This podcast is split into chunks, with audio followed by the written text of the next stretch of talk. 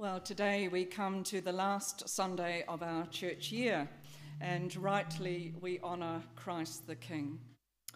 Of course, uh, this week we have been privileged to host in our city His Royal Highness the Prince of Wales and the gift of his patronage to the reinstatement of our cathedral is a welcome boost to our church and to our city. We know that Prince Charles' visit here is on behalf of his mother, the Queen, whose faith has inspired her long life of service to the Commonwealth. And uh, I came across an interesting quote this week about the faith which inspires our Queen. Trying to understand the Queen without understanding her Christian faith is like trying to understand a Ferrari without looking at the engine. There's a thought worth pondering.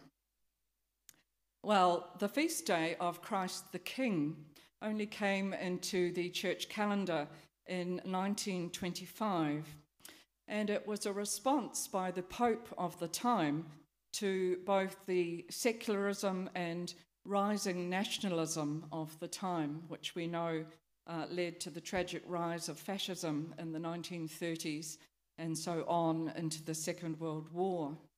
And he felt it was important to make a statement of the sovereignty of Christ rather than the sovereignty of any uh, individual leader. Our own times are seeing the rise, sadly, of populist nationalism again, and with it, those who seek to escalate anxiety and fears fear of terrorist attack, of immigrant, refugee, or stranger, of minorities or diversity. And many of those fears we know are being exploited by the unscrupulous. Fear closes us down to others, makes us suspicious and defensive, putting up walls to protect ourselves. It makes us territorial, quick to take offence, and to turn to anger and violence. This is the world that Lucy has been baptized into today and in which she will be growing up. So, what can we do as the family of Christ to encourage her and her family to trust in Jesus for the future? Jesus comes to enable us to serve God without fear. That wonderful reading we heard from Paul's letter to the Colossians sets out a vision of Christ and his reign, which differentiates him from all kings and rulers who've ever used their reign and power to inspire fear and terror into their subjects. First of all, we have that awesome picture of Christ, who is the image of the invisible God, in whom all the fullness of God was pleased to dwell. This Christ is God incarnate, God enfleshed in our world. And of course, as we see Lucy today, we're so reminded of Jesus, the Word made flesh, who we will be greeting afresh at Christmas. But then go to the other end of the scale. He is the cosmic Christ, the agent of creation, and the sustainer of that same creation. I love that verse, in him all things hold together. I always think it's a very good verse for we Kiwis in our shaky isles. In him all things hold together. But he's not only creator and sustainer, he is also redeemer, God's beloved Son, in whom we have redemption, the forgiveness of sins. Through Christ, God was pleased to reconcile to himself all things on earth and in heaven by making peace through the blood of his cross. Christ the reconciler, in a world where so many attempt to divide, Christ is the one who brings people together and us with God. So the traits of this king are not that he sheds blood wantonly in displays of power over others. Rather, he sheds his own blood at the cross in a display of the utmost powerlessness.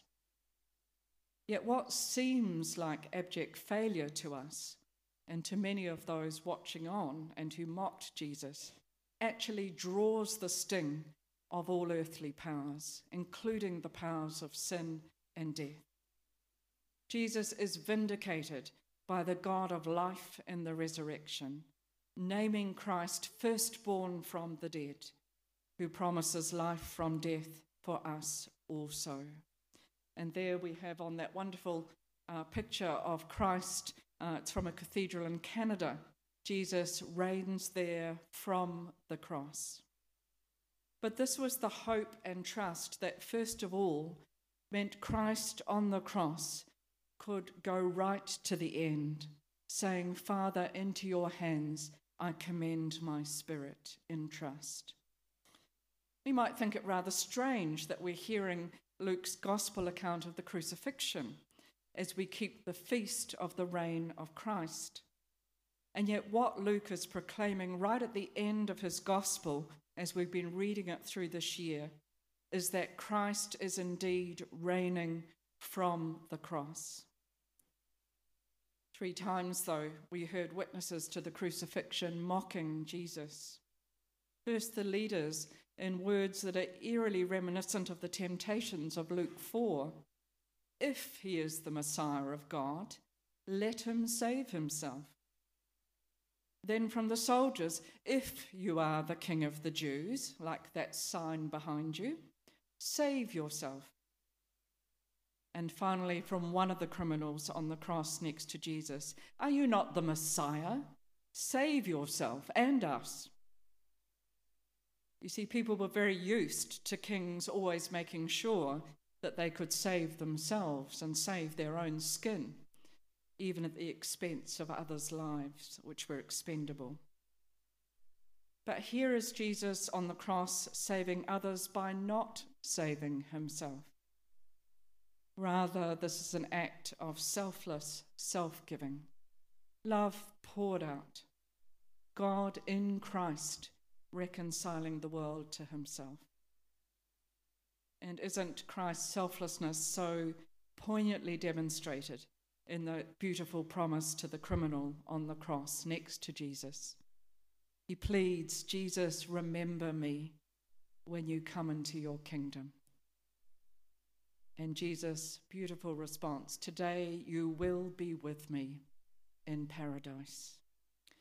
The criminal, having even just glimpsed the true nature of Christ's kingdom, not of this earth, receives the assurance of Jesus' presence. Jesus, who is Emmanuel, God with us. God is with us, God with us today as we baptize a new little one into his family. God with us, perhaps never more powerfully expressed than as we come to communion together, where God in Christ meets us in bread and wine. I came across this written about the Eucharist this week. The ritual that we call Eucharist is practically the same each time we do it. But we do it over and over and over again. And we repeat the practice because we believe that in the doing of our practice, we will come to believe. We will come to apprehend. We will receive insight. And then we will be changed.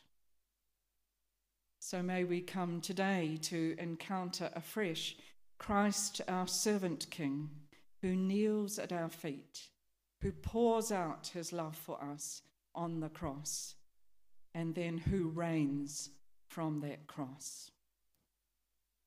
Next week, we'll be celebrating 30 years of having our beloved New Zealand prayer book among us and with us, and I hope within us too, in our hearts. And I love, I've always loved Jim Cotter's alternative version of the Lord's Prayer, which is on page 181. And it ends this way for you reign in the glory of the power that is love. It has a rhythm to it. For you reign in the glory of the power that is love. So may we worship Christ the King today, the King who reigns in the glory of the power that is love.